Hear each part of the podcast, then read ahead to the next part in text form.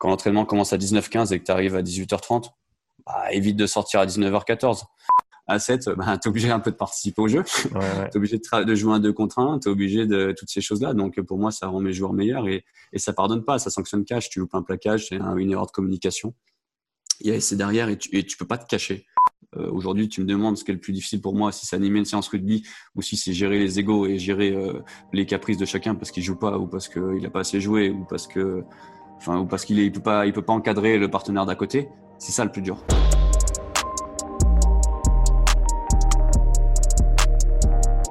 Ok, on est live Morgane, bienvenue sur le podcast, comment tu vas? Salut, super, bien et toi? Ouais, ça va bien, ça fait plaisir de finalement te recevoir, ça fait quelques mois qu'on essayait de planifier ça et finalement on y arrive. Premier podcast en français de 2021, donc voilà, bravo, ça fait plaisir. Merci, je suis le premier, je suis à l'honneur. Non, c'est génial. Écoute, pour les auditeurs, est-ce que tu peux parler un petit peu de toi, de dire ce que tu fais et ouais. Comment t'es arrivé où tu es aujourd'hui? Ok, écoute, moi j'ai 35 ans, donc à la base je viens de France, de la région Rhône-Alpes.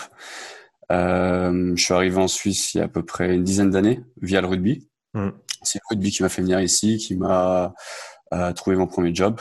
Et puis c'est comme ça que j'ai découvert un petit peu, j'étais un petit peu dans le sport, j'ai eu un brevet d'état rugby que j'ai passé au centre de formation à Bourgoin. Et puis après je vagabondais un an en Nouvelle-Zélande, c'est là-bas que j'ai découvert un petit peu le coaching et le personal training.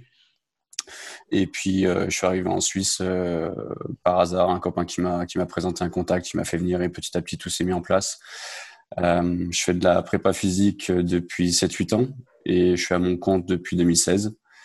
Et en 2021, si tout va bien, je suis sur le point de monter ma structure avec 2 amis qui s'appellera Movement Tribe Geneva. Donc voilà, on est en plein travaux et puis si tout va bien, avec cette période assez compliquée, on devrait ouvrir courant février. Super, bah, écoute, félicitations déjà pour tout ce que tu as accompli jusqu'ici et je veux reparler de ta salle tout à l'heure, mais pour revenir sur ton passé rugby, comment est-ce que tu as commencé dans le rugby? Comment étaient tes premières années? Tu jouais quel poste? Écoute, pour faire simple, j'ai pas mal vagabondé. J'ai commencé au rugby tout petit via mon grand-père. En fait, si tu veux, il y a une anecdote qui est assez sympa. C'est que sa maison était collée au stade de rugby du CSBJ. Donc moi, depuis tout petit, tous les matchs, on mettait une échelle sur la rambarde et je me posais les mains à croiser et on regardait les matchs ensemble. À la fin du match, il me descendait, j'allais faire signer les autographes et je remontais. Donc ça a commencé comme ça. Il m'a transmis cette passion de regarder les matchs à la télé, de faire des passes, des coups de pied dans le jardin, à fracasser des vitres en tentative de drop, tu vois, des choses comme ça. Et j'ai commencé, voilà, petit à petit, j'ai fait mon école de rugby à Bourgoin. Après, la vie a fait que mes parents sont séparés. J'ai complètement switché. Je suis passé à d'autres sports. J'ai essayé tous les sports possibles, je crois. J'ai fait du roller, j'ai fait du tennis, j'ai fait comment t'appelles ça ? Je fais du sambo, combat, un peu de boxe, choses comme ça. Et à l'âge de 16-17 ans, avec le lycée, si tu veux, je faisais ce qu'on appelle l'AS, tu vois, l'association sportive, les mercredis après-midi, avec le lycée à Bourgoin. Et il s'avère que j'avais tous des copains qui jouaient au CSBJ et qui m'ont dit « Vas-y, viens jouer, reprends une licence, etc. etc. » Et ça a commencé comme ça. Donc depuis, j'ai repris, j'avais 16-17 ans et j'ai quasiment jamais recoupé. J'ai eu une petite coupure à l'âge de 30 ans. Quand je suis arrivé en Suisse où j'avais l'impression d'avoir fait le tour. Voilà, tu connais le championnat suisse. Une fois que tu as gagné le championnat, que tu as gagné la coupe, il reste pas grand chose au-dessus. Donc, j'ai voulu switcher, repasser, en fait, si tu veux, dans une discipline. J'ai repris, donc, un art martial, le sambo aussi, où je suis reparti un petit peu à zéro, où j'avais besoin de nouveau d'apprendre. J'avais besoin d'arriver avec des oreilles tout de suite et puis repartir avec plein d'informations dans la tête. Ce que j'avais plus, en fait, quand je me faisais entraîner ou quand je jouais en Suisse, tout simplement. Et puis j'ai décidé de reprendre le rugby en tant que prépa à l'USPG, donc PJX, il y a 3 ans et demi maintenant. Donc voilà, l'entraîneur principal avec qui j'ai joué à Nyon m'a contacté pour me demander, ils étaient à l'époque en première série, et il m'a dit voilà, j'aimerais un prépa physique pour les années futures. Donc voilà, depuis j'ai jamais décroché, maintenant je suis adjoint de l'entraîneur principal, et je suis responsable de prépa, je suis responsable des 3/4, et aussi j'analyse un petit peu les GPS et je fais un petit peu de vidéo. On va dire qu'on m'optimise comme on peut. L'homme à tout faire au sein du staff. Non, je pense que c'est important, surtout dans les je veux dire, vous commencez à des petites structures, mais vous commencez à arriver à des niveaux intéressants. Mais je pense que pour les prépas qui évoluent peut-être à des niveaux plus bas ou amateurs, de manière générale, je pense que c'est très important d'avoir une vue d'ensemble qui est assez complète et de pas être trop restreint par rapport à trop spécialisé et donc trop restreint par rapport à tes compétences, parce que tu dois pouvoir faire un petit peu tout. Comment est-ce que ton approche de la préparation physique a évolué depuis tes débuts en tant que préparateur physique rugby de manière spécifique? Écoute, après, c'est aussi surtout par rapport au niveau que je me suis adapté. C'est-à-dire que voilà, je suis arrivé en première série. Je connais pas grand monde qui a un préparateur physique en première série. Le niveau était très bas. Après, on avait la chance, c'est que on avait des joueurs qui venaient quand même de 2-3 divisions du dessus. Donc, en fait, voilà, c'était très simple, hein. T'avais à peu près, je te résume rapidement la situation, t'avais à peu près une bonne condition physique, t'explosais tout le monde sur le terrain. C'était, au bout de la 50e, 60e, t'as plus personne en face. Ah non, ça explosait comme des bouchons de champagne. Ça, c'était. Donc, voilà, il fallait, je dis pas que c'était que là-dessus, mais voilà, j'étais vraiment axé sur une grosse base, on va dire, conditioning. Ouais. Dans un premier temps, parce que c'était pour moi la clé, la réussite. Et puis après, petit à petit, une fois qu'ils avaient cette grosse base, on passait plus sur du spécifique, sur de l'intégré, on va dire, avec ballon. Après, ce qui a changé beaucoup, c'est aussi avec le haut niveau, j'ai compris, surtout cette année, et ça a commencé un petit peu l'année dernière, que c'était pas suffisant. C'était pas suffisant d'avoir une grosse base de conditioning, il fallait chercher autre chose.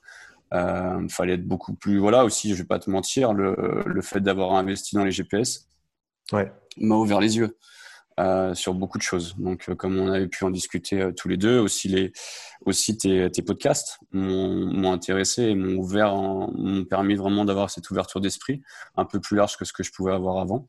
Et puis, petit à petit, j'ai réussi à recalibrer, à être un peu plus précis, à faire des choses qui correspondent plus finalement au niveau auquel on évolue.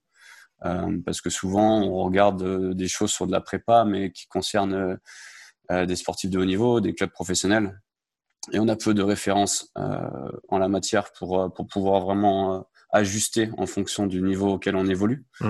Donc voilà, et puis petit à petit aussi le fait d'avoir des joueurs, cette année j'ai la chance d'avoir des joueurs qui ont été professionnels par le passé, j'ai deux joueurs qui ont évolué en top 14, j'ai eu un garçon qui a fait 2 Coupes du Monde de rugby à 13 en équipe de France, tu vois, c'est des gens qui ont quitté le haut niveau il y a peu de temps, donc on discute beaucoup. Souvent ils me montrent un peu ce qu'eux ils faisaient, et puis finalement, on s'aperçoit qu'on est dans le vrai, tu vois. On n'invente rien, ça c'est clair. C'est clair. Mais par contre, on essaie d'ajuster, on essaie d'optimiser. T'as très bien résumé une fois, je sais plus, tu parlais sur un podcast avec un prépa je crois qu'il entraînait des filles à Bayonne. D'accord. Ouais. Et tu parlais de développement des qualités physiques, et c'est vrai que on va remettre l'église sur la place du village en 2 entraînements par semaine. Tu vas pas développer grand-chose. Donc, tu peux donner des outils aux garçons s'ils ont envie de développer et de faire un peu plus de leur côté. Mais voilà, l'objectif, c'est d'essayer d'affiner, de toucher, de centraliser la plupart des qualités physiques, de prioriser, on va dire. Ça, c'est essentiel. Comme tu parles de vitesse, tu parles de conditioning, tu parles de lutte, de combat, de mouvements explosifs, de répétition de tâches, de répétition de sprint et surtout de prévention. Et quand tu as fait ça, tu as déjà fait, je pense, une grosse partie du boulot. Et après, il ne faut pas oublier que c'est la chance que j'ai, c'est que j'ai double casquette. Tu vois, je suis entraîneur adjoint, prépa, Luder, qui est entraîneur principal, me donne quartier libre à 100% sans s'intéresser forcément à ce que je propose. Il va me juger sur le terrain par rapport à ce que la copie que les joueurs rendent. Tu vois. Donc voilà, après, j'ai la chance, je n'ai pas à demander à quiconque ce que j'ai envie de faire, si c'est possible, pourquoi, quand, etc. J'ai envie de le faire à ce moment-là, je le fais. Donc ça, c'est plutôt une aubaine pour moi. Si on parle des choses que tu as peut-être mis en place dernièrement, cette dernière année, qui ont eu un impact positif sur l'équipe, sur tes gars. À quoi ça te fait penser? Parce qu'il y a eu je suis assez fier, on va dire, des 3 années qui se sont écoulées sur le fait que finalement, j'ai eu très, très, très peu de blessures. Mmh. Donc, j'ai essayé d'apporter... j'essaie beaucoup d'apporter de l'autonomie à mes joueurs, un peu comme je le fais en coaching privé à mes clients. Mmh. C'est-à-dire que, voilà, moi, je dois être là en tant que prépa, mais je dois être là sans être là. Je te parle d'avant-match, par exemple.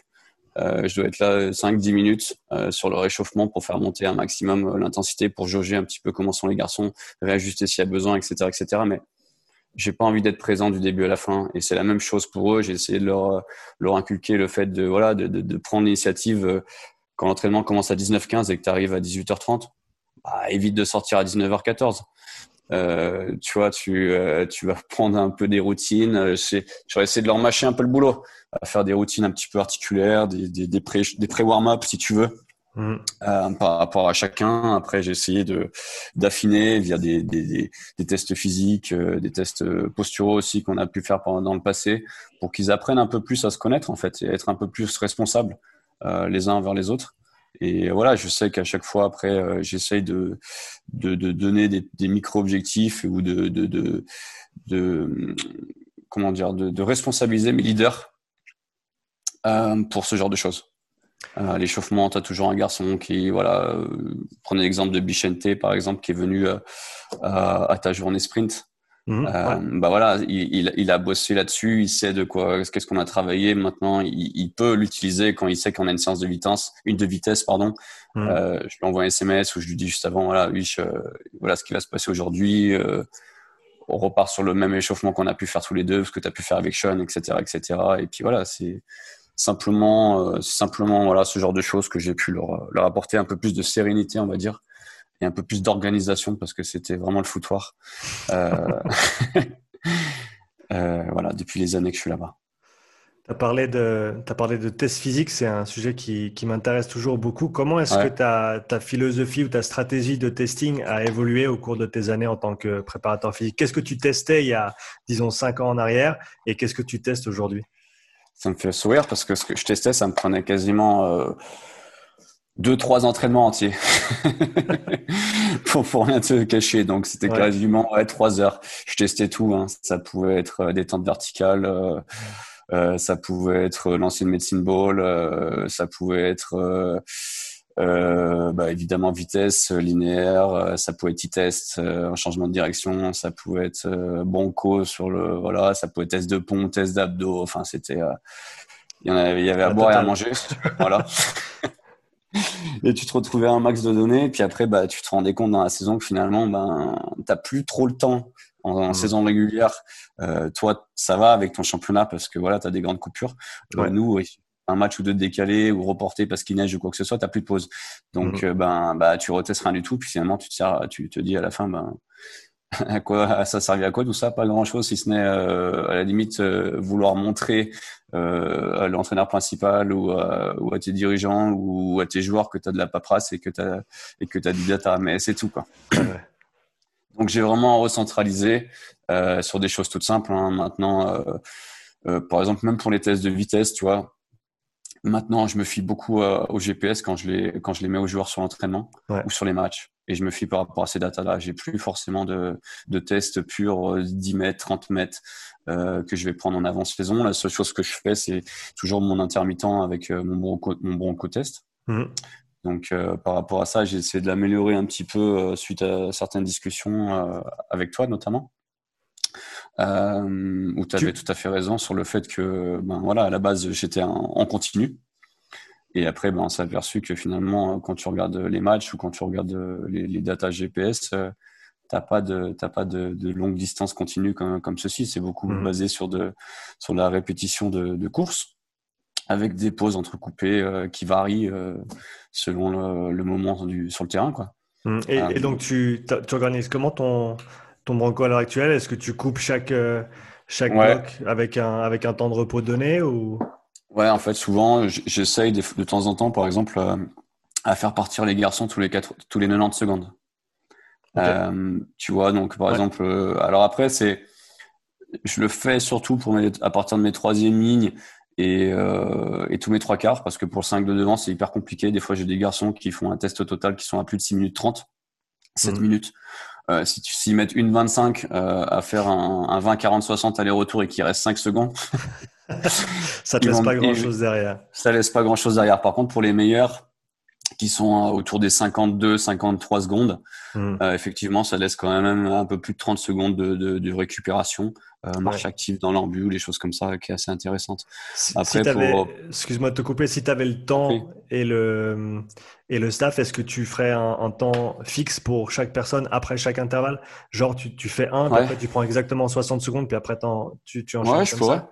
Je pourrais. Après, voilà, tu sais, depuis, je suis repassé un peu sur un mode un petit peu différent. J'ai essayé de combiner un petit peu ce que t'as pu parler avec le test de Charlie Francis, là. Mm-hmm. Tu sais, où t'es un peu sur le… Alors, j'ai bouffé le nom du test, mais c'était… Je sais pas si c'était Charlie Francis, si c'était un test… je sais pas, le demi-Cooper ou le 6 minutes ? Non, c'était… Ça, les courses tempo peut-être. Voilà, les courses tempo. Ok, ouais. En fait, je me suis basé un petit peu sur ça. J'ai essayé de mixer pour voir un petit peu, parce que voilà, je pense que c'est bien d'expérimenter de temps en temps, tu vois. Puis là, en ce moment, on a le temps vu qu'on ne sait pas quand est-ce que ça va reprendre ou quoi que ce soit. Donc j'ai essayé de demander aux garçons un peu sur un genre bronco avec des changements de direction, avec des distances, voilà, 20, 40, 60. Où je demande, par exemple, à mon 5 de devant d'avoir par exemple une première phase, t'as une première bloc où tu as 5 mètres en marche arrière et 15 mètres de sprint à haute intensité, maximum possible. Tu as une première phase, après des 15, ça monte jusqu'aux 60 mètres où là, ils ont 25 secondes à allure vraiment tempo, vraiment à jog pour atteindre cette phase-là. Après, ils ont 15 secondes de haute intensité, travail, combat, lutte. Passage au sol, combat tous les deux, partenaires ou coup d'air les fait travailler avec bouclier, phase de percu, passe au sol, déblayage, etc., etc. De nouveau un passage au sol, 5 secondes de pause totale juste pour se remettre en place. Et après, ils ont un long intervalle, on va dire, qui fait à peu près 80 mètres à 70%, 75% de leur vitesse, on va dire, qu'ils peuvent avoir sur un bronco, par exemple. Et les trois quarts qui est plus basé sur un grand sprint de 40 mètres, départ 3 appuis. Pareil, phase de lutte et de combat, mais beaucoup plus explosive, 5 secondes. Soit un tiers de ce que peuvent avoir les avants. Et puis après, eux, par contre, ils ont plus de courses. Ils ont quasiment 160 mètres. 140, 160 mètres, pareil à 70%. Donc mon gros avantage, tu vois là, on a eu aussi les juniors de Nico Forges qui sont venus avec nous le mois dernier. Donc même si tu les connais pas, même s'ils ont jamais fait une sorte de bronco, quoi que ce soit, et qu'ils n'ont pas leur référence en tête, t'arrives à faire quelque chose d'assez productif, je trouve. Et t'arrives surtout à contrôler ton groupe de 30, 40, 50, ce qui est quasiment impossible si t'es tout seul, quoi. Ouais, et pour ce qui est de cet entraînement de conditioning, si on veut l'appeler comme ça, qu'est-ce que tu as vu est-ce que tu as vu des différences, ou est-ce que tu as eu des retours positifs de la part des joueurs avec cette façon de faire les choses par rapport à ce que tu faisais peut-être avant, et parle peut-être de ce que tu faisais avant du coup comme format d'entraînement, si tu faisais des fractionnés, etc., et les différences que ça a pu apporter à tes joueurs. Ouais, bah, les fractionnés, j'en ai rarement fait. Sincèrement, c'était plus… je me basais sur des… Après, je peux faire du fractionné, mais sur des intervalles courts. J'ai jamais été un grand fan de fractionné sur des grandes distances. Parce que après, mon fractionné, je pars du principe que mes séances d'entraînement, elles sont quasiment à 80-90%. C'est toujours de l'intégré ou du semi-intégré, tu vois. Donc, il y a toujours du ballon, il y a toujours des boucliers, des plots… toujours des tâches à faire, des choses comme ça. Donc, c'est difficile à paramétrer, c'est difficile à avoir un œil. Surtout quand t'es tout seul, c'est toujours la même chose. C'est ça, ouais. On se fait 3 à 4 prépas, c'est totalement différent, tu vois. Mais voilà, ce que j'ai pu en tirer, et surtout, c'est le feedback des joueurs. Hein. C'est ça, moi, c'est mon baromètre. Le feedback, c'est clair que les joueurs m'ont dit tout de suite, voilà, on a vraiment plus l'impression de se retrouver en condition de match. Voilà. Donc, ça, c'est plutôt positif. c'est plus de positif. Après, tu vois, j'avais l'intention éventuellement, voilà, on a repris très light, hein.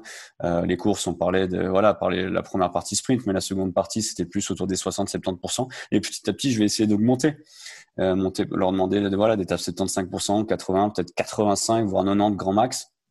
Et puis peut-être refaire carrément un bronco, peut-être dans 3 mois, ou pour voir un petit peu s'il y a eu une évolution et un gain au niveau VO2 max et au niveau aérobie, tu vois. Donc voilà, c'est comment je me projette sur ce conditioning pour les mois à venir. Si on nous permet de c'est toujours la question, si on a le droit de retourner sur le terrain. Voilà. Pour continuer dans cette même veine, comment est-ce que tu fais le pont entre la fin de ta prépa physique et le début du championnat? Ce que je veux dire par là, c'est que je trouve que, par exemple, à mon avis, cet été avec Nyon, on n'a pas fait assez de très, très haute intensité juste avant de reprendre le championnat. On a eu 2 entraînements qui sont tombés. Ça devait être 2 grosses semaines. Du coup, c'était 2 semaines tranquilles. Donc, ça a faussé un peu les choses. Mais à mon avis, et ça, c'est la faute me revient directement à moi, on aurait dû faire plus de travail peut-être en situation de match, peut-être en 5 contre 5 ou 7 contre 7, avec un ballon, avec quelqu'un au milieu qui relance tout le temps le jeu, ce que Patrice a très bien fait quand on a fait un 1 contre 2 à un moment donné, quand on n'a pas pu jouer contre Genève, il me semble.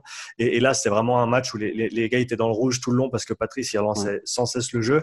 Et à mon avis, on aurait dû faire ça avant le début du championnat, un petit peu entre nous-mêmes pour vraiment faire monter dans les tours, parce que même si, comme tu l'as bien dit, avec certains formats d'entraînement et de conditioning, on arrive proche des demandes du rugby, c'est jamais vraiment exactement ce que tu fais sur le terrain. Donc, comment est-ce que toi, tu fais en sorte que tes mecs, le jour J pour le premier match, ils soient prêts et il n'y ait pas cette période de latence de 2 semaines ou 3 semaines pour se mettre en jambes?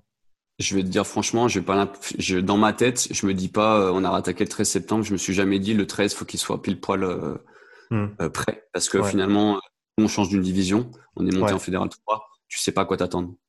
Tu as vu des vidéos, tu as scruté, parce que j'ai eu la chance d'avoir un ami qui entraîne au Servette Rugby, et Servette était dans une poule qui nous correspondait, où on avait énormément d'adversaires en commun qu'on a cette année. Donc, j'ai pu analyser pas mal de vidéos d'adversaires par rapport à ça. Donc, entre ce que tu vois à la vidéo, quelles étaient les conditions de match à l'époque, il faisait beau, ça se trouve, tu vas aller jouer, il va pleuvoir comme pas possible avec 30 cm de boue. Il va te manquer la moitié de ton effectif, tu vois. Donc, voilà, ça te donne à peu près, tu scrutes un petit peu la stratégie et comment, sur des touches, sur des zones de jeu, comment les équipes réagissent, etc., etc. Après, t'as 100% raison. Je me permets pas de dire le 13, on était prêt. J'ai trouvé que, voilà, après, c'est dans mon entraînement, je fais en sorte que, on a des consignes, par exemple, nos 2 premiers matchs de championnat, on avait la consigne de quasiment pas tenter une pénalité, de jouer tout à la main, d'emballer le match parce qu'on a un jeu qui est comme ça, avec surtout des profils joueurs qui sont pour ce style de jeu. Donc, c'était l'objectif, c'était mettre du rythme. Après, ça, je l'ai, on va dire que voilà, on a eu la chance et la malchance, je vais dire, d'avoir ces 5 mois de coupure. Parce qu'à la base, je pensais que c'était une aubaine. Et en fait, finalement, à la longue, tu t'aperçois que c'était pas forcément une aubaine. Parce que je vais te donner un exemple tout bête. Sur mes 64 joueurs à l'effectif, j'ai une moyenne de juillet-août de 21 joueurs de présence. Je sais pas si tu te rends compte. Ouais, ça fait vraiment donc, pas assez. Non, c'est un tiers. Tu vois, donc en ce que tu prévois, c'est toujours la même chose. Le prépa, c'est... le meilleur outil, c'est la gomme. Hein. Entre ce que tu prépares et puis ce que tu vas mettre en place, il y a un monde. Voilà. Après, c'était dans nos choix de matchs amicaux aussi. On devait jouer 2 fois. Il y a eu un match qui a été annulé. Après, on a eu la chance de jouer une équipe de Fédéral 2 qui était Nantua. Donc là, on a été au parfum très vite. On est arrivé sur place un peu avec le baluchon et en tatane. On était 18 sur la feuille de match. Eux, ils étaient au moins 45. Bon, résultat, on perd 15-12. Ou 12-9, tu vois. Donc, une équipe contre une équipe de Fédéral 2, que ça fait déjà pas mal d'années qu'ils sont ici, tu vois. Mais voilà, après, voilà, là, on a pu jauger. Là, c'était un baromètre pour moi. Je me suis dit, si finalement, en regardant la vidéo, on est passé quasiment 15% de notre temps de jeu effectif sur nos 5 mètres et qu'on a concédé qu'une pénalité, c'est que finalement, on n'était pas trop mal. C'est que dans le combat, on n'était pas trop mal. Si on a réussi à leur marquer un essai en deuxième mi-temps sur un premier temps de jeu, c'est que déjà on n'est pas trop mal. Ouais, tu vois, ouais. Voilà, je me fie par rapport à ça. Après, j'ai essayé de varier, tu vois. Tu parlais tout à l'heure de petits effectifs, 7-7, 10-10, 5-5. On fait aussi pas mal de temps en temps, je fais beaucoup de 7. Ouais. Avec mes joueurs pour multiples raisons, hein, parce que niveau déjà aérobie, cardio, pour moi je trouve qu'il n'y a pas plus intense que le 7. Je te parle ballon ovale, hein. Donc voilà, c'est après pareil au niveau technique individuelle, je trouve que c'est un énorme outil pour moi, parce que tu es obligé d'allonger des passes, les distances sont pas les mêmes, tu es plus loin des partenaires, etc. Au niveau vision du jeu, ça te développe un athlète, un joueur de rugby, quand il revient à 15, après c'est plus le même homme. Tu as des choix décisionnels, c'est-à-dire que peut-être j'ai connu des joueurs, ils me disaient moi je suis pilier, je suis juste à pousser les mêlées, à lifter en touche, tu le ballon, tu me l'oublies, ça m'intéresse pas. À 7, tu es obligé un peu de participer au jeu, ouais. Tu es obligé de jouer un 2 contre 1, tu es obligé de toutes ces choses-là. Donc pour moi ça rend mes joueurs meilleurs et ça pardonne pas, ça sanctionne cash, tu loupes un plaquage, c'est une erreur de communication.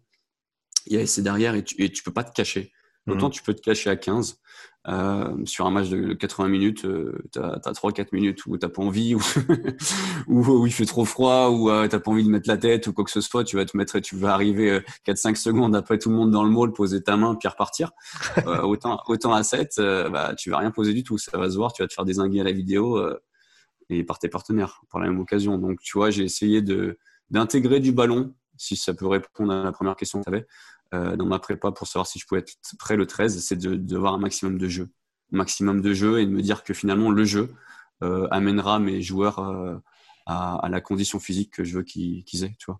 Ouais, ça c'était définitivement une de mes conclusions sur ce qu'on a fait l'été dernier, ce qui était une bonne prépa à mon sens, surtout qu'on revenait de quelques mois d'inactivité et donc pour certains qui n'avaient vraiment pas fait grand-chose pendant plusieurs mois et donc de revenir, de ne pas avoir de la casse et d'avoir les mecs à peu près en forme, c'était bien. Mais à mon avis, comme tu le dis, plutôt que de faire 2 séances dédiées par semaine, dès le début, je pense qu'une dédiée, une intégrée, si on a 2 entraînements, surtout sur la partie endurance, ça peut amener quelque chose de bien parce que comme tu l'as dit, les mecs, ils ont besoin d'avoir le ballon dans les mains quand même. Ouais. Ça met une intensité qu'il y a pas forcément quand c'est du dédié. Et je pense que si c'est bien géré et bien organisé, de concert avec les coachs, mais pour toi, c'est une aubaine. J'allais revenir. Ouais, exactement. Ouais. Vas-y. C'est encore la même chose que je t'ai dit tout à l'heure quand je me suis présenté, c'est que j'ai pas besoin de demander à quiconque, j'ai pas forcément besoin d'expliquer. Et voilà, les joueurs, ils le savent et ils en jouent quelques fois parce que moi-même, en tant que joueur, j'adorais le ballon. Donc, j'avais besoin, pour moi, c'était tu me donnais un ballon, je pouvais courir pendant des heures, tu me donnais pas de ballon. Au bout de 10 minutes, j'étais saoulé. Donc, c'était… Voilà, donc c'est ça. C'est qu'à la base, il faut que ça reste… Il faut que l'aspect terrain prime, tu vois. On ne veut pas faire des coureurs de 1500. On veut faire des joueurs de rugby. Ouais. Donc, et surtout quand tu n'as pas 1000 entraînements par semaine. Hein, voilà. À mon sens, plus j'y réfléchis, en fait, plus tu avances dans ton niveau de rugbystique et physique et plus tu as d'entraînement par semaine, plus tu peux te permettre d'avoir des séances d'entraînement qui sont dédiées physique. Alors que si tu es à un plus bas niveau amateur, encore en développement, tu dois un maximum te concentrer sur de l'intégrer parce que les mecs, il faut qu'ils mangent encore du ballon. Ils sont pas encore… tu vois, tous les réflexes d'un semi-pro ou d'un pro et toutes ces choses-là, ça se travaille avec balle en main, avec un ballon sur le terrain au moins, dans des situations de jeu. Et donc, je pense que tu as tout à fait raison là-dessus pour faire en sorte qu'on fasse le lien entre le physique et le terrain, quoi. Et puis aussi, c'est que, je sais pas comment ça se passe à Nyon, mais nous, on a débarqué 16 nouveaux joueurs. 16 nouveaux joueurs dans un effectif… de la première, hein, je te parle pas de l'effectif global, mais d'un effectif de 35 potentiellement qui peut jouer en première, c'est énorme, c'est la moitié. Donc si tu n'envoies pas déjà ton plan de jeu, toute ta stratégie de jeu, etc., donc que tu fasses du ballon, un maximum de ballon, t'imagines le jour J, tu transpires quand même sur le terrain. Donc t'as beau courir, entre guillemets, il y avait un joueur qui me disait tout le temps, c'est bon, on n'est pas, là on dirait des poules à qui on coupe la tête, tu vois, qui continuent de courir bêtement mais savent pas où elles vont. Ouais. C'est à peu près ça. On veut pas ça. On veut des… Voilà, je sais que ça viendra au fur et à mesure. Tu sais encore mieux que moi que c'est en faisant de la compète, en faisant du vrai rugby, que tu vas retrouver ta capacité à performer sur le terrain. Ouais. Donc, t'as beau faire tous les entraînements que tu veux, toute la préparation que tu veux, ça jamais… C'est comme par exemple… tu sais, passé un temps, j'ai fait de la prépa dans une salle de jiu-jitsu brésilien et de MMA. Et voilà, on pouvait frapper, on pouvait s'envoyer toutes les séances de conditioning, Bulgarian back, kettlebell, tout ce que tu veux. Quand tu prends des coups dans la gueule, ben c'est un autre problème, tu vois. C'est un autre effort, c'est autre chose. Donc il n'y a pas mieux que vraiment l'activité elle-même. Non, je suis d'accord avec toi. Et après, faut trouver le bon équilibre et le bon cadre pour les séances intégrées, surtout au début quand tu reprends après une phase de coupure, parce que c'est là que les blessures peuvent très vite arriver du fait que c'est du jeu, c'est du ballon, les mecs aiment s'y filer. Et faut très bien gérer tes paramètres pour faire en sorte qu'il n'y ait pas de casse inutile et que ce soit adapté au niveau auquel ils sont à ce moment-là, quoi. Donc après voilà, tu me fais rebondir sur un truc, c'est que par contre je suis très axé sur de la prévention, je suis très axé sur de la préparation avant les luttes, avant les contacts, avant le combat, toutes ces choses là, avant si on sait qu'on va faire du jeu, c'est qu'il va y avoir du sprint logiquement. Donc à ce moment-là, on va s'échauffer en fonction, voilà, on va travail de cheville, travail de ischion, ouverture de hanche, toutes ces choses là et voilà, c'est qu'il y aura toujours un travail en amont là-dessus. Ça, je ferai pas n'importe quoi. Ou alors, tu donnes vraiment des consignes aux garçons. Mais tu sais tout comme moi que tu as beau leur dire attention, c'est comme la même chose. On fait un toucher ou on met peu de contact ou plaqué raisonné. Tu vois, ça m'a toujours fait rire. T'as toujours un type qui arrive. Du rugby suisse, ça. Ouais, on fait un plaqué raisonné. T'as toujours un mec qui arrive en travers. Grosse dédicace grande dédicace à Nico s'il nous écoute. Je sais pas si t'as joué avec Nico Baybachet.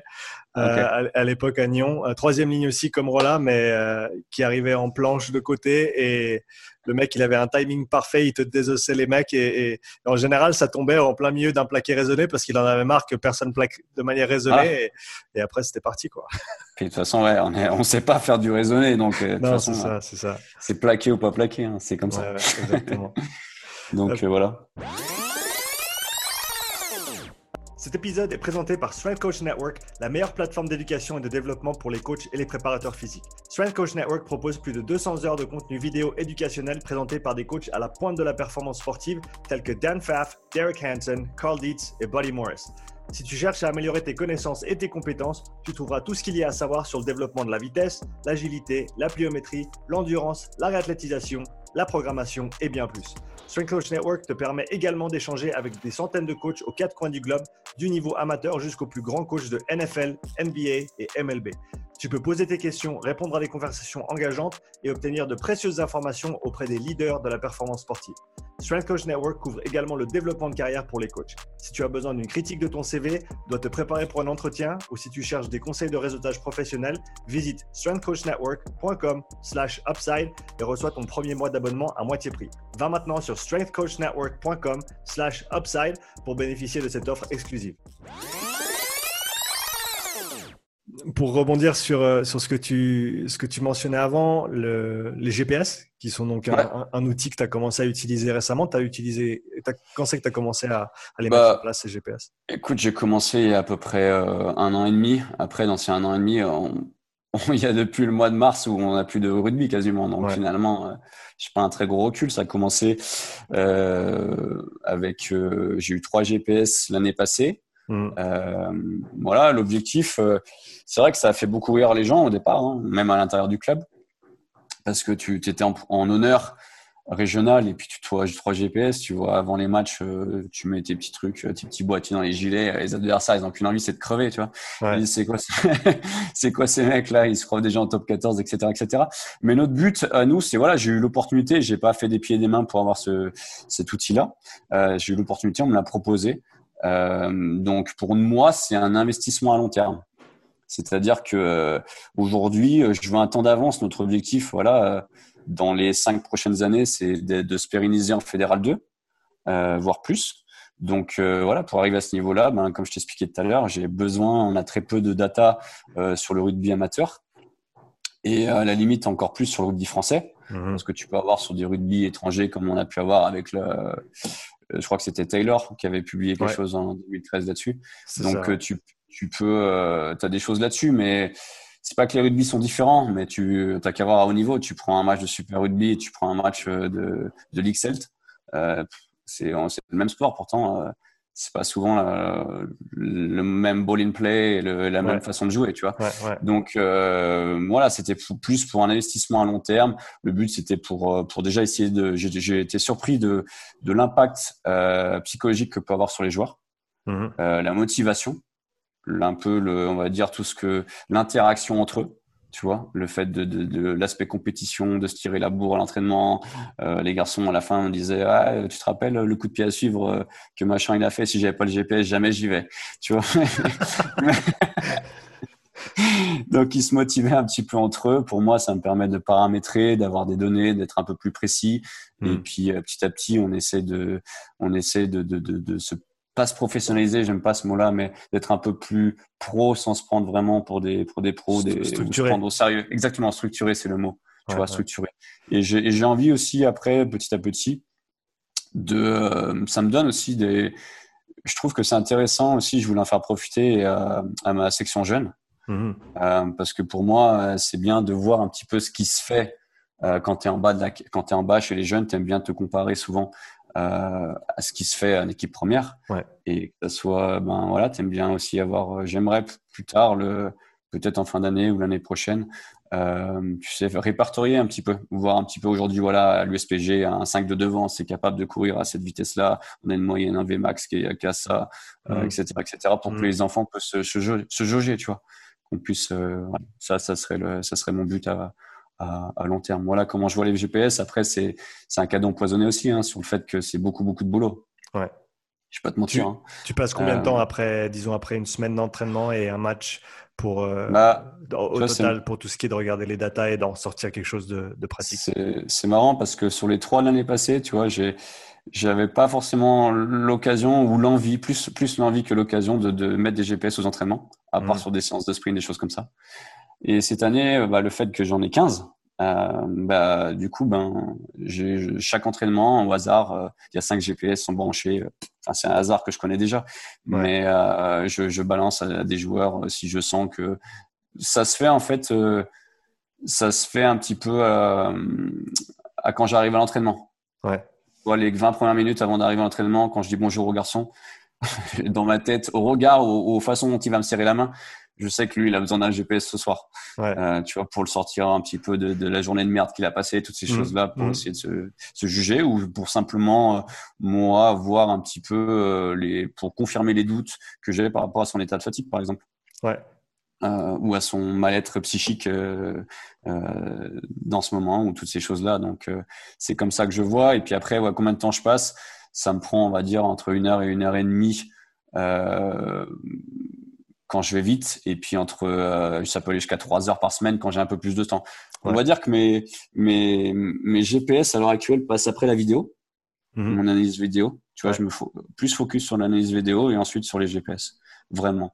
Et puis là, avec le confinement, comme j'ai moins de travail personnel, en tant que coach, je m'amuse à faire plus de stats, à trifouiller ces datas, parce que c'est pas facile aussi, tu vois. C'était un logiciel qui est en anglais, on est chez Catapult. Ouais. Donc, on t'a balancé ça comme ça, on t'a donné 2 tutos et puis démerde-toi, tu vois.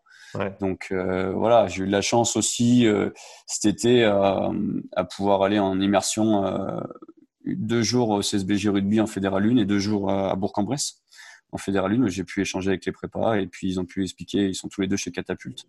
Donc, j'ai pu voir aussi ce que eux ils cherchent dans le GPS, parce que le GPS, c'est une mine d'informations, mais qu'est-ce que t'en fais? Qu'est-ce que tu prends? Je peux pas tout prendre, donc on va aller à l'essentiel. Ouais, et donc pour toi, sur un entraînement, quelles sont tes priorités, ou tes points de data déterminants? Et ensuite sur un match, qu'est-ce que tu regardes? Je vais regarder, par exemple, sur la distance parcourue. Pour moi, lors d'un entraînement, lors d'un match, encore à un autre niveau, la distance finalement, elle est pas forcément trop importante. Quelqu'un qui s'entraîne, je parlais par exemple à Bourg, en pré-saison, évidemment, quand tu t'entraînes matin et après-midi, la distance parcourue, c'est super important pour calibrer, voir la distance totale à la semaine. C'est super important pour nous. Franchement, si tu cours 1 kilomètre de plus que la semaine d'avant, ça fera pour lui 1 kilomètre de moins qu'il n'a pas fait quand je lui ai demandé de faire une séance en plus le lundi ou le week-end, tu vois. Ouais. Donc voilà, je regarde surtout en match, surtout c'est ce qui m'importe, c'est la distance parcourue sur le terrain. le déplacement. Ça m'importe le plus. Donc voilà, on s'aperçoit à l'USPG, je te parle encore une fois, donc tu pourras comparer par rapport à des professionnels, mais les avances, le 5 de devant, ça va de 40 à 46 mètres par minute. Ouais. Les 3/4 et 3e mine, ça peut monter jusqu'à 54. Donc okay. C'est pas foufou, mais quand tu fais un ratio par rapport au ball in play, au temps de jeu effectif, voilà, d'aujourd'hui, notre meilleur match de cette saison est contre Bellegarde où on fait 26 minutes de temps de jeu effectif.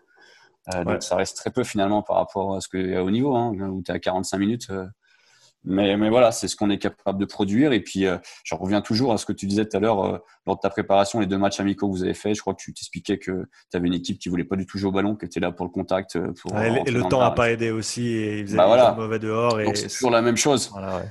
C'est comme pour faire un joli match de tennis, il faut être 2 Tu vas pas jouer tout seul. Si tu mets des aces, tout le monde va se faire chier. Par contre, si l'adversaire envoie la balle, c'est la même chose au rugby. Si tu veux faire un beau match, il faut être 2 belles équipes qui veulent envoyer du jeu. Et si tu veux faire augmenter tes stats, voilà. Puis après, il faut faire attention. Je regarde aussi la distance de sprint. Ouais. Ça, c'est important pour moi, mais c'est aussi trompeur. Au début, je badais un petit peu certains joueurs en disant « Waouh, c'est extraordinaire, tu m'as fait 800 mètres à plus de 22 km/h durant le match. » Et après, quand tu regardes la vidéo, tu dis « Ouais, mais sur ces 800 mètres, il a peut-être fait 30 mètres ballon en main. » ouais. Tu vois, durant 770 mètres, il a pas touché un ballon. Il a fait que l'essuie-glace, ou il a fait que défendre, ou il a intervenu sur des coups de pied, ouais. Des choses comme ça. Donc, il faut faire attention à pas trop s'emballer par rapport à ces stats. Donc, les GPS, c'est bien. Mais pour moi, pour moi, c'est pas la première chose à investir. Si tu veux, je préfère mettre de l'argent dans un analyste vidéo, par exemple, qui me scrute tous mes matchs, plutôt que d'acheter 22 GPS. C'est mon avis par rapport à mon. Ouais, et je vais revenir sur la vidéo parce que pour moi, c'est un aspect qui est très, très intéressant et peut-être même beaucoup plus abordable si tu parles de clubs qui sont un petit peu en dessous de ton niveau. Donc, par exemple, pour le championnat suisse, ça, c'est quelque chose, à mon sens, qui aurait beaucoup de sens. Encore une dernière question sur le GPS. Quelle réalisation est-ce que tu as eue, ou qu'est-ce que tu as changé dans ta façon de préparer tes gars ou ta façon de faire les choses ou grâce aux data du GPS depuis que tu as commencé à l'utiliser? Quand tu dis comment j'ai préparé mes gars, c'est-à-dire au niveau prépa physique, tu parles? Que soit prépa, soit la façon dont tu structurais tes entraînements de manière générale, est-ce que le GPS t'a amené une certaine… peut-être à éclairer certains aspects du jeu qui n'étaient pas assez clairs pour toi avant ou... il a confirmé ce que je t'expliquais tout à l'heure pour la façon dont j'ai fait évoluer mon bronco. Il a confirmé le fait que mes avants bataillent plus que mes 3/4, courent moins à haute intensité, que mes 3/4, c'est tout l'inverse. Que finalement aussi il y a des distances mes distances de sprint, je me suis aperçu aussi que mon 5 de devant, souvent par départ arrêté, que mes 3/4 par départ lancé. Donc dans mes séances de vitesse, ça a changé un petit peu ma façon de voir les choses. J'ai pu s'orienter ce genre de choses, tu vois. Qu'il y a souvent du déplacement, par exemple pour mes 3/4, un changement de direction, une tâche à accomplir avant de réaccélérer, toutes ces choses-là. Ouais. Donc c'est ça que ça a changé vis-à-vis des garçons et de mes séances. Pour parler maintenant de l'analyse vidéo, comme tu l'as dit, qui est un outil pour toi qui est encore plus important que le GPS. Quand est-ce que tu as commencé à utiliser cet outil-là et comment est-ce que ton utilisation a évolué au cours du temps ? C'est marrant que tu me poses ça parce que, en fait, quand j'étais… j'ai joué en Réchelle à Saint-Savin, un petit club à côté de Bourgoin, et puis on a fait une finale de championnat de France à Réchelle B. Et à l'époque, j'étais déjà taré. De vouloir tout filmer, de vouloir tout décortiquer. J'avais ça dans le sang. Il fallait absolument que j'analyse l'adversaire. Il fallait absolument que je fasse 150 km le week-end où on jouait pas pour observer le prochain adversaire. Et voilà, j'ai toujours eu cette passion d'observer les comportements, d'analyser. Donc pour moi, c'était instinctif. Après, voilà, il faut savoir aujourd'hui qu'on n'a pas de logiciel pour découper les matchs. C'est moi-même. Ça prend énormément de temps. Ouais. C'est moi-même qui le fait. Donc après, j'ai de la chance, c'est d'être aidé un petit peu par Nico Forges, qui est employé du club. Donc où on va essayer de se couper, on va dire, une mi-temps lui, une mi-temps moi, pour avoir un peu moins de boulot. Et puis après, voilà, essayer de décortiquer les actions. Moi, je prends aussi des notes beaucoup au bord du terrain. Donc, j'ai des fiches statistiques où je vais sur ce qui se passe en touche, les lancers réussis, lancers loupés, les pénalités, où est-ce qu'on les a pris sur le terrain, toutes ces choses-là, les essais, les nombre de fois qu'on a cassé des plaquages, nombre de fois où on a loupé des plaquages à peu près. Donc, je me mets des notes comme ça. Je prends des notes, un maximum d'infos. Et après, j'essaie de voir ce que j'ai noté, s'il y a une corrélation par rapport à ce que je vois maintenant avec du recul. J'essaie déjà de ne pas regarder les matchs avant 48 heures après le match le dimanche, parce que j'ai besoin de réfléchir à ce match-là avec ce que j'ai vu, tu vois. Et des fois, tu t'es tellement focus, t'es tellement dedans, t'as l'adrénaline et la passion, tu vois, qui derrière la main courante où tu vibres, que finalement, des fois, tu t'aperçois, avec du recul, tu regardes et tu dis, t'aurais peut-être pas dû les incendier comme ça à la fin du match, parce que finalement ce match n'est pas si dégueulasse que ça. Mais voilà, c'est notre analyse, elle est telle quelle. Après, on essaye de... Comment on s'en sert, c'est que je vais découper des actions. Donc tu pourrais, à la base, où on a corrigé petit à petit avec Quider, c'est que je trouve qu'on l'analyse vidéo, n'importe qui, tu peux dézinguer tout le monde, même des joueurs de top 14, même des joueurs de 6 nations, des matchs de Coupe du Monde, tu auras toujours des choses à redire. D'ailleurs, tu l'entends souvent derrière la main courante par les supporters. Hein, il aurait toujours dû faire ça, toujours ça passe avant. Donc c'est trop facile de dézinguer. L'objectif, c'est de comprendre pourquoi il y a eu cette action-là, pourquoi il y a eu ce manque, pourquoi il y a eu cette erreur entre guillemets.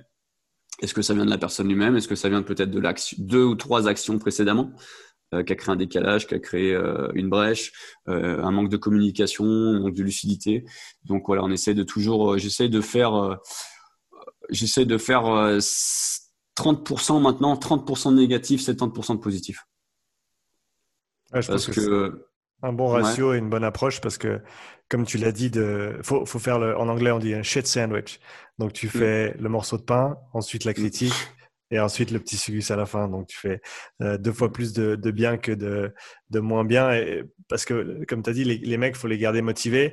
Et c'était intéressant que tu aies parlé de la réaction à chaud des coachs, parce que ça, je pense que c'est une erreur qui est faite par tous, tout un chacun, parce que tu as les émotions du match, tu n'es pas objectif dans ta façon dont tu observes les choses. Ils ont fait des études là-dessus où ils comparent le point de vue du coach et ensuite l'analyse des data GPS et vidéo derrière. Il n'y a aucune relation entre les deux. Il y a ce que voit le coach pendant le match n'est pas du tout corrélé à la performance générale de manière qui est quantifiable par rapport au GPS et à la vidéo. Et donc, je pense que c'est intéressant là-dessus d'essayer d'enlever ce biais peut-être qu'on a en tant que coach qu'on aurait peut-être à chaud, et de se dire regardons ce qui s'est passé de manière objective et ensuite tirons nos conclusions de ça, plutôt que de dire à chaud t'as fait ça ou t'as pas fait ça. Non, puis dans quel but, tu vois, tu peux tirer sur les garçons, tu peux leur dire ça c'est pas bien, c'est de la merde, mais c'est constructif? Non, pas du tout. Donc l'objectif, c'est d'amener des choses constructives, éviter, on peut faire une erreur une deuxième fois, c'est encore abordable, une troisième fois, il y a sanction. Parce que surtout si tu l'as vu, si tu l'as étudié, si tu as compris pourquoi, c'est surtout ça. Comprendre pourquoi. Comprendre pourquoi, c'est comme en muscu, comme en prépa, comprendre pourquoi tu fais cet exercice, comprendre pourquoi tu fais ce sprint-là et pas autre chose, pourquoi tu fais ce test-là et pas celui-ci, etc. etc. C'est la même chose. Et surtout, j'aime bien souvent, quand je te dis, donc je regarde pas le dimanche soir, je regarde pas le lundi soir, je commence le mardi matin. Mais le lundi, j'ai déjà posé à mes leaders de jeu, mes 2-3 leaders de jeu et mon capitaine, j'ai déjà demandé de me faire une analyse, de me faire un retour par SMS, par WhatsApp vocal, sur ce que lui, il a vécu de l'intérieur. C'est ça le plus important aussi. Parce que l'extérieur, c'est bien beau, mais ce qui se passe, c'est de l'intérieur, et tu as été joueur tout comme moi. Et des fois, c'est pas si facile, même si tu crois que c'est facile à l'extérieur, des fois, c'est problématique et c'est merdique de l'intérieur. Donc c'est ça, et en fonction de ça, des fois ça me permet aussi 48 heures après, je suis redescendu en tension, comme tu as dit, je suis redescendu en pression, et puis ça me permet de voir ce qui a été, ce qui n'a pas été, et puis donc soit je l'envoie des vidéos individuelles sur des joueurs, soit après je fais quelques vidéos, mais on va dire que mon 70-30, je vais prendre 3 actions positives et une action négative collective quand on fait notre séance vidéo ensemble. Donc, on fait 10 minutes de séance vidéo Ça ne sert pas à grand-chose plus hein, parce que tu pourrais perdre ton temps, mais comme tu as dit, tu as déjà 2 heures d'entraînement. Donc, je leur demande de venir à 19h15, de venir à 19h, et on fait à ce moment-là, entre 19 et 19h15, notre séance vidéo. Et le but, c'est d'essayer de travailler sur un thème qui n'est pas allé, tout en gardant ta planification que tu avais prévue dans ton cycle. Parce que tu peux, je vais dire n'importe quoi, samedi, on n'est pas bon contre Bellegarde en touche. Tu vas vouloir faire que des touches alors que la semaine d'avant, tu as fait 18 sur 20 à tes lancers, tu vois. Donc, on ne peut pas tout, mettre table rase de tout du jour au lendemain et de switcher dans tous les sens parce qu'il faut quand même garder une ligne de conduite. Et voilà, c'est ça. Tu ne peux pas tout corriger de toute façon. Tu n'as pas le temps, tu n'arriveras pas. Même les pros qui s'entraînent 2 fois par jour, 6 jours sur 7, ne pourront pas être parfaits. La perfection n'existe pas, donc on fait comme on peut, du mieux. Et le but, c'est essayer de corriger les grosses erreurs. C'est surtout ça. Pour faire la transition sur ton rôle en tant que coach rugby aussi maintenant, ouais. Comment est-ce que tu organises comment est-ce que tu planifies une saison et jusqu'à quel point tu planifies des blocs de travail spécifiques sur certains aspects de travail de ton équipe ou pas, ou est-ce que tu travailles en fonction notamment, par exemple, comme tu l'as dit, des datas, de ce que tu vois dans la vidéo, et ça permet d'informer, on va dire, les entraînements suivants. Comment est-ce que tu vois ça? Si tu veux, à la base, j'ai une sorte de planif, comme tu pourrais avoir une planif classique en muscu, hein, une sorte de mésocycle, tu vois, sur, on va dire, moi j'aime bien, nous on a la chance cette année, c'est d'avoir des blocs de 3, un bloc de repos. Donc, on va dire que la plupart du temps, je me fais mes microcycles sur ça, tu vois, sur des 3 matchs, un match de repos, ce qui me permet en plus, le match de repos, de peaufiner finalement. De rebondir sur le prochain cycle qui arrive en fonction de ce que j'ai vu et des constats que j'ai faits. C'est surtout ça. Après, comment j'organise, j'ai une trame hein, qui est vraiment basique et banale. Où voilà, tu sais très bien que dans un premier temps, ce qui va, voilà, en fonction de notre style de jeu, en fonction au niveau de notre projet de jeu, et surtout en fonction des forces que tu as dans ton effectif. Qui est autour de toi pour avoir ce projet de jeu, pour l'amener finalement au bout des choses et ouais. pour le concrétiser, pour le bonifier, tu vois. C'est surtout ça. Tu peux avoir la meilleure planif du monde, si t'as pas les gars pour faire ça, revois ta planif, hein, tu vois, ou change de club. Mais donc voilà comment je vois les choses. Je me prends pas la tête là-dessus. C'est des grandes lignes. Pour moi, ça me permet d'avoir un fil conducteur. Et puis de temps en temps, voilà, je vais retourner voir ce fil conducteur, voir si je suis toujours dessus ou pas, et en fonction de, comme tu as dit, en fonction de ma vidéo, en fonction de mes GPS, et en fonction surtout de ce que le retour des joueurs et des résultats, c'est toujours pareil. Hein. Tu vois, on parle là, on est monté d'une division, nos 2 premiers matchs, on fait 2 défaites. Alors certes, 2 fois à l'extérieur, certes, on prend 2 bonus défensifs, mais c'est 2 défaites. Quand tu as enchaîné l'année d'avant 18 victoires sur 19, t'es pas habitué à ça et que ça fait 3 montées successives que tu fais, et ben tu te retrouves, t'as beau être du club depuis 3 ans, 4 ans, on te fait comprendre au-dessus de toi que il faut du résultat et vite. Donc on te met un max de pression et toi avec moi je m'étais dit on va prendre nos 3 premières semaines, nos premiers blocs pour être prêt fin septembre, mi-octobre, etc. Tu dis merde, finalement on va refocus sur certaines choses, ouais.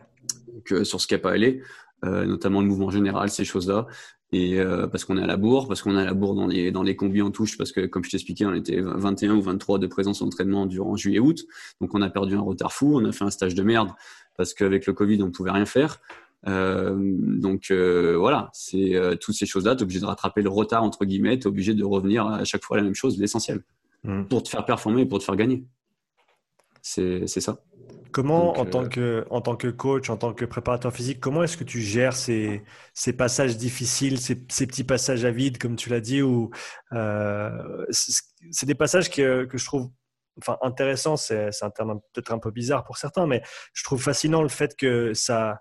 Il y a un peu tout qui est remis en doute dans les phases difficiles, autant au niveau des joueurs, au niveau de leur façon de penser, leur perspective, le staff aussi, les coachs. On essaie très vite de trouver un coupable ou des coupables. Comment est-ce que tu, avec ton expérience maintenant, comment est-ce que tu gères ces phases-là? Ouais, tu sais, mon expérience, j'ai que 35 ans, donc et voilà, j'ai fait donc j'ai entraîné en école de rugby, j'ai entraîné il y a 3 ans, j'avais les U14 à CGR. Et après, j'ai entraîné une année à Hermance, les seniors. Donc finalement, j'ai quoi? J'ai 3 ans et demi groupe senior en tant qu'entraîneur. Donc l'expérience t'apprend au fur et à mesure. Donc après, c'est l'expérience surtout de la vie au quotidien qui m'apporte ces choses-là. Tu vois, qui va m'apporter ma sérénité. C'est aussi mon tempérament. C'est aussi moi, je suis quelqu'un qui discute beaucoup. Je suis pas un alarmiste. Je switch pas tout du jour au lendemain parce que ça n'a pas été. C'est comme en couple, hein. Tu peux t'engueuler, ça fait partie de la vie, hein, mais tu vas pas tout bazarder du jour au lendemain parce que tu t'es engueulé avec ta femme ou quoi que ce soit, tu vois. Donc c'est ce que t'expliquais. Il faut essayer de. Le but, c'est d'essayer de. Faut recentrer les forces sur l'importance qu'il y a eu, par exemple, dans la prépa physique en avant-saison, sur les stages, sur la cohésion, sur toutes ces choses-là qu'il y a eu. Nous, on a la chance, c'est qu'on a 70% ou 80% d'effectifs qui étaient là il y a 4-5 ans en arrière. C'est des gamins qui ont grandi ensemble, qui ont fait les codes de rugby ensemble, un peu comme tu peux retrouver à Nyon. Donc voilà, ils vont pas se tirer ils vont pas se tirer dans les pattes. Ce qu'il faut faire attention, c'est aussi ça. Malheureusement, ça s'apprend pas dans les bouquins. Tout ce qu'on est en train de parler ici, c'est le plus dur. Aujourd'hui, tu me demandes ce qui est le plus difficile pour moi, si c'est animer une séance rugby ou si c'est gérer les égos et gérer les caprices de chacun parce qu'il joue pas ou parce qu'il a pas assez joué ou parce que, enfin, ou parce qu'il peut pas encadrer le partenaire d'à côté. C'est ça le plus dur. Je vais te répondre clairement. C'est ça le plus dur et ça s'apprend pas. Tu peux échanger avec d'autres coachs. Donc, moi, j'aime bien parler avec les anciens, parler avec d'autres coachs, des fois qui ont même des sports différents, hein, que ça soit… De toute façon, les égos, c'est pas que dans le rugby ou que dans le football. Hein. C'est dans tous les sports. Donc, voilà, le plus dur, ça va être de gérer ça, de pas montrer en fait que tu es le capitaine du bateau. Donc, tu vas pas montrer que le bateau est en train de couler. Tu vas rester à ta barre, accroché, et tu vas leur dire « Les gars, je vois l'horizon là-bas. » Par contre, mettez-vous derrière moi parce qu'on y va ensemble. Et le but, c'est ça, c'est qu'il y a un gros travail, tu vois, plus que prépa, plus qu'entraînement, où il faut être fort, je trouve, c'est dans la fédération. Enfin, je sais pas si c'est le mot fédération, mais fédérer un groupe, l'amener vraiment que les gars, ils sont capables de se tuer pour toi. Et qu'ils vont boire tes paroles, tu vois, c'est ça. C'est ça, c'est essayer de gagner la confiance des garçons, leur montrer que, voilà, moi, comme je leur dis toujours… c'est la passion qui m'anime pour tout ce qu'on a résumé depuis le début, depuis les moments où j'étais avec mon grand-père sur la main courante à regarder l'équipe de Bourgoin. Pour moi, je vivais rugby. Le rugby, comme j'expliquais lors d'une interview avec le SPG TV, c'est que le rugby, je dois tout au rugby. Le rugby, il est dans moi. C'est lui qui m'a apporté ma femme, c'est lui qui m'a apporté mon job, c'est lui qui m'a apporté mon confort, ma maison, toutes ces choses-là. Donc, je redonne ce qu'on m'a donné, c'est tout. Donc, pour moi…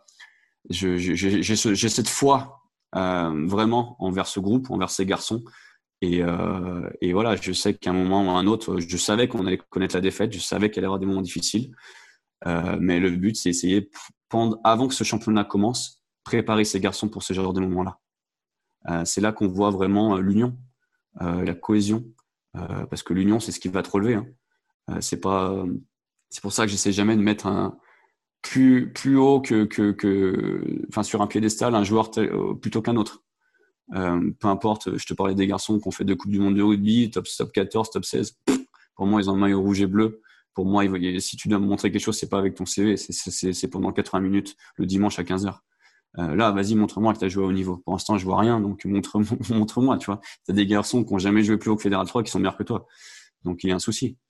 Donc voilà, le but c'est ça, le gros travail qu'il y a à faire, c'est d'essayer d'emmener les forces du groupe, les forces individuelles pour en faire des forces collectives. C'est comme ça que je pourrais résumer la chose. Ah, je sais pas si je me suis très bien comprendre, mais c'était clair et net et je pense que c'est très bien dit. Tu t'as mentionné quand tu es arrivé au club, tu connaissais déjà certaines personnes au sein du staff. Comment est-ce que tu as gagné cette confiance de la part du groupe en tant que nouveau, entre guillemets, en tant que coach? Quelle a été ton approche? Tout bête, c'est que voilà, qui dit victoire dit confiance. On est parti première série, on a gagné tous nos matchs.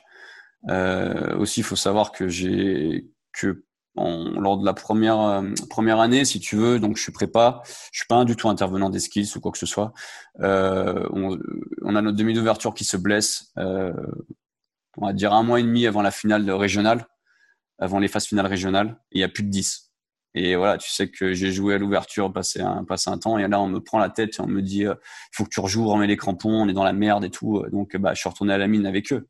Donc j'ai été un soldat avec eux pendant tu vois. Donc t'as l'entraîneur qui est entre guillemets en dehors, mais j'ai vécu et j'ai eu des moments de souffrance entre guillemets, hein, de partage, de plaisir, de solidarité avec ces gars-là pendant des matchs. Et pendant 3 matchs jusqu'à la finale perdue aux prolongations contre le Servette. Donc j'ai été à l'intérieur du bateau, si tu veux. Hein, donc voilà, il y a cette reconnaissance, il y a déjà ce respect du fait que j'ai participé, que j'ai joué avec eux. Après, c'est les résultats qui parlent. Hein. Quand ils voient que les garçons, comme je te disais, il y en a certains qui ont connu le haut niveau. Donc ils voient qu'il y a des choses qui sont assez similaires à ce que on peut faire à haut niveau. Donc t'as un peu plus de respect, ils ont un peu plus de crédibilité, on va dire. Voilà. Et puis, ils voient qu'il y a peut-être une cohérence, que surtout, je suis à l'écoute et que j'impose très peu de choses. Donc, c'est pas du tout ma façon de faire. Pour moi, c'est eux qui sont sur le terrain le dimanche à 15h. C'est eux qui jouent. C'est pas Morgane. C'est pas moi le chef d'orchestre avec une baguette et qui va dicter la symphonie. C'est vraiment eux. Donc, il faut que je sois à l'écoute d'eux. Il faut que, pas tout le temps, parce que voilà, il faut être à l'écoute des bonnes personnes. mais voilà, c'est comme ça que je vois les choses et que c'est comme ça que je pense. Hein. Le meilleur, ça serait de leur demander à eux carrément. Mais je pense que c'est comme ça que j'ai gagné la confiance du staff et des joueurs. Pour parler un petit peu de l'avenir maintenant, tu as mentionné le fait qu'on croise les doigts et on touche du bois cette année, cette année 2021, quand le podcast paraîtra, tu devrais ouvrir une salle. Donc, comment est-ce que ce projet a commencé et pourquoi est-ce que tu t'es lancé là-dedans ? Écoute, ce projet il a commencé il y a, on va dire, 1 an et demi, 2 ans. Donc, je suis associé à 2 personnes que je connais depuis mes débuts, quand j'étais coach dans une salle de sport à Genève qui s'appelait Home Space. Qui s'appelle Home Space. Et ça a commencé comme ça. Donc, on vient totalement d'univers différents. J'ai un garçon qui lui, sera responsable un petit peu de tout ce qui est souplesse, flexibilité, mobilité, qui a été un ancien compétiteur de gymnastique artistique, avec prof de pilates aussi au passage. Donc, toi qui as une grosse base là-dessus. J'ai un autre garçon qui lui était un ancien professionnel et international de football américain en France, qui était le quarterback de l'équipe de France, qui est passé aussi par de la gymnastique et du trampoline, qui a fait de la capoeira, qui a fait aussi du parcours, toutes ces choses-là, qui était un peu sa reconversion après sa carrière entre guillemets de footballeur américain.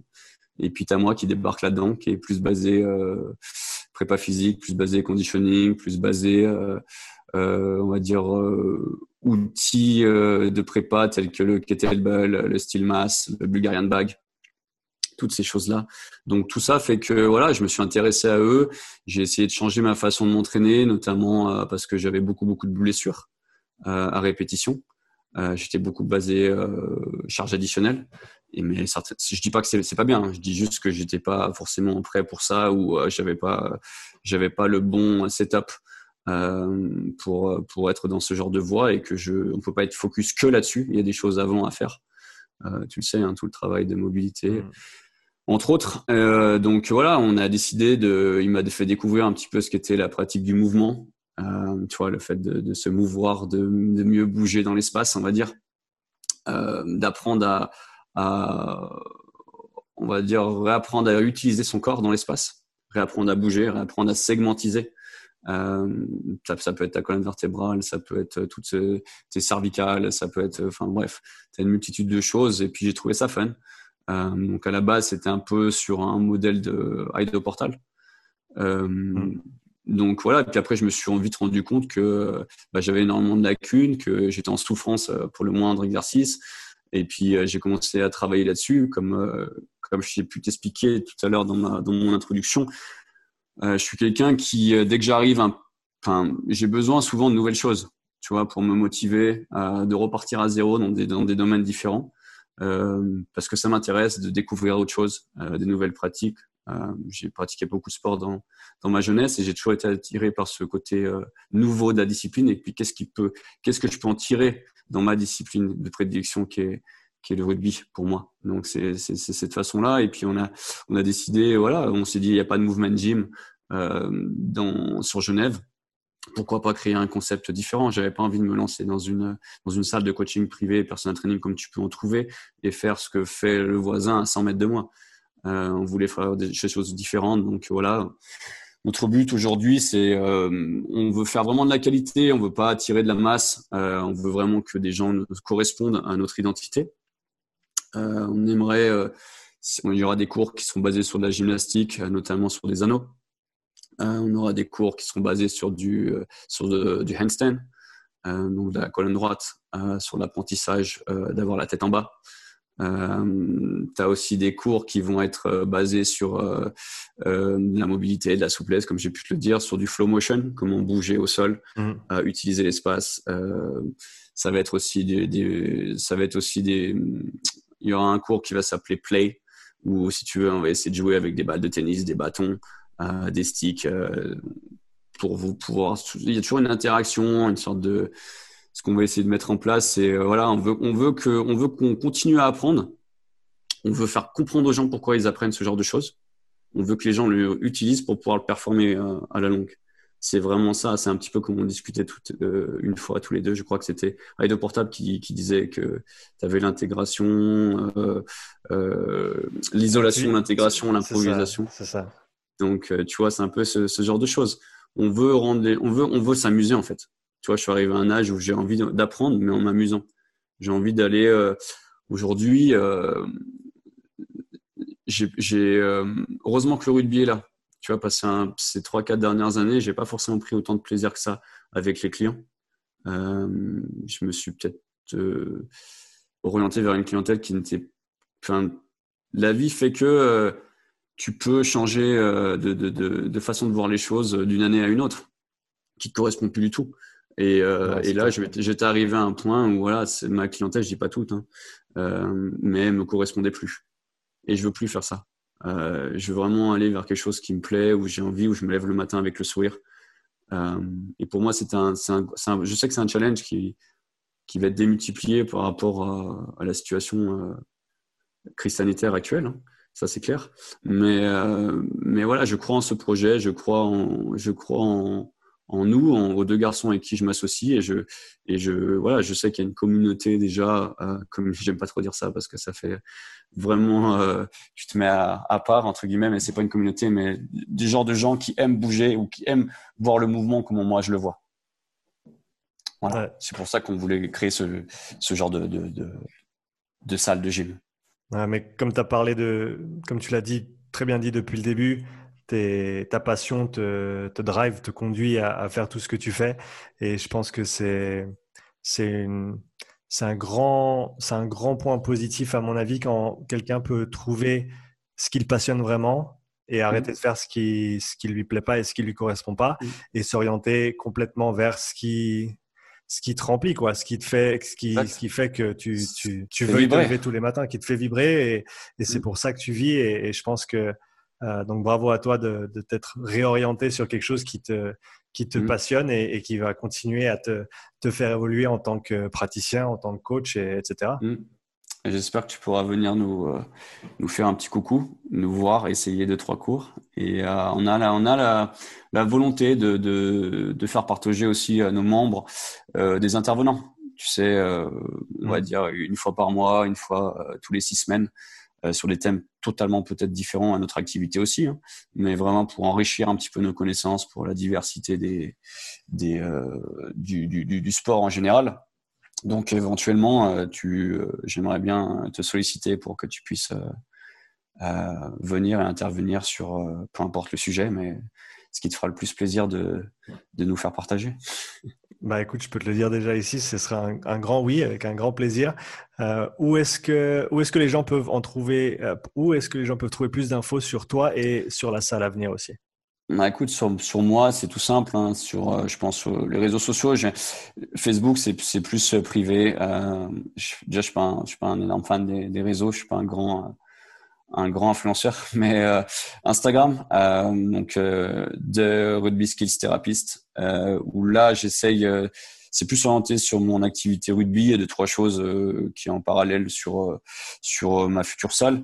Mais voilà, j'essaie de faire partager un maximum d'exercices, un maximum de séances type ou de petits tips, de petits drills que je peux faire dans l'activité rugby. Et donc voilà, si vous voulez, c'est avec plaisir, que ça soit pour, bah, c'est plus orienté pour les coachs de rugby, mais voilà, c'est assez sympa parce que j'en avais un peu marre je trouvais que c'était difficile à trouver des choses, tu sais, je sais pas si c'est très français ou si c'est très européen, mais on a l'impression que tout le monde tient le secret et on veut cacher. Ouais. Moi, j'ai rien à cacher, j'ai rien à inventer, j'ai rien prouvé, je veux juste partager en fait. Et après voilà, je crois que c'est pour ça aussi que on s'est apprécié dès le départ, c'est que tu as cette approche-là, cette mentalité-là. Donc voilà, c'est le but, c'est d'échanger. Je rebondis vite fait sur un truc que hier tu mentionnais, que j'ai écouté ce matin dans ton comment on peut dire ça, c'était pas un podcast, mais c'était c'était un petit live, un petit question-réponse. Un petit live, voilà, que tu disais que tu voulais éventuellement une fois par semaine, une fois tous les 15 jours. Avoir des échanges avec des coachs sur différents thèmes et tout, ben moi je suis in, hein, si jamais tu t'es intéressé. Bon, bah, c'est parti, on n'a plus le choix maintenant, faut le faire. Tu prends l'initiative.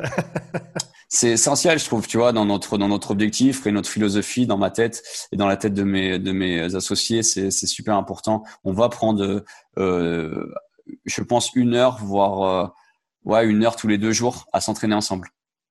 À s'entraîner ensemble, à discuter ensemble et vraiment se donner des moyens, se donner des idées, s'entraider parce que voilà, on est tous dans le même bateau et puis le but, il y a des choses certainement que toi, via ton expérience, t'as déjà découvert, t'as déjà eu face à toi que moi, j'ai jamais eu et vice versa. Donc, si on peut se gagner du temps, je dis pas de bouffer un max d'infos et après de pas savoir qu'en faire, mais de partager. Je trouve que 2021 pour moi, ça serait vraiment mon kiff personnel, c'est voilà, partager avec des gens intéressants déjà si possible, compétents et puis voilà, qui ont la même passion que moi.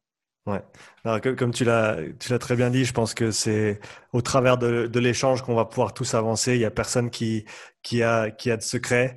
Juste parce qu'on partage ce qu'on pense et ce qu'on sait sur les réseaux, ça veut pas dire qu'on va perdre tous nos clients et que tous les autres coachs vont pouvoir bénéficier de nos connaissances gratuitement. Chaque personne a une perspective unique et intéressante et valable.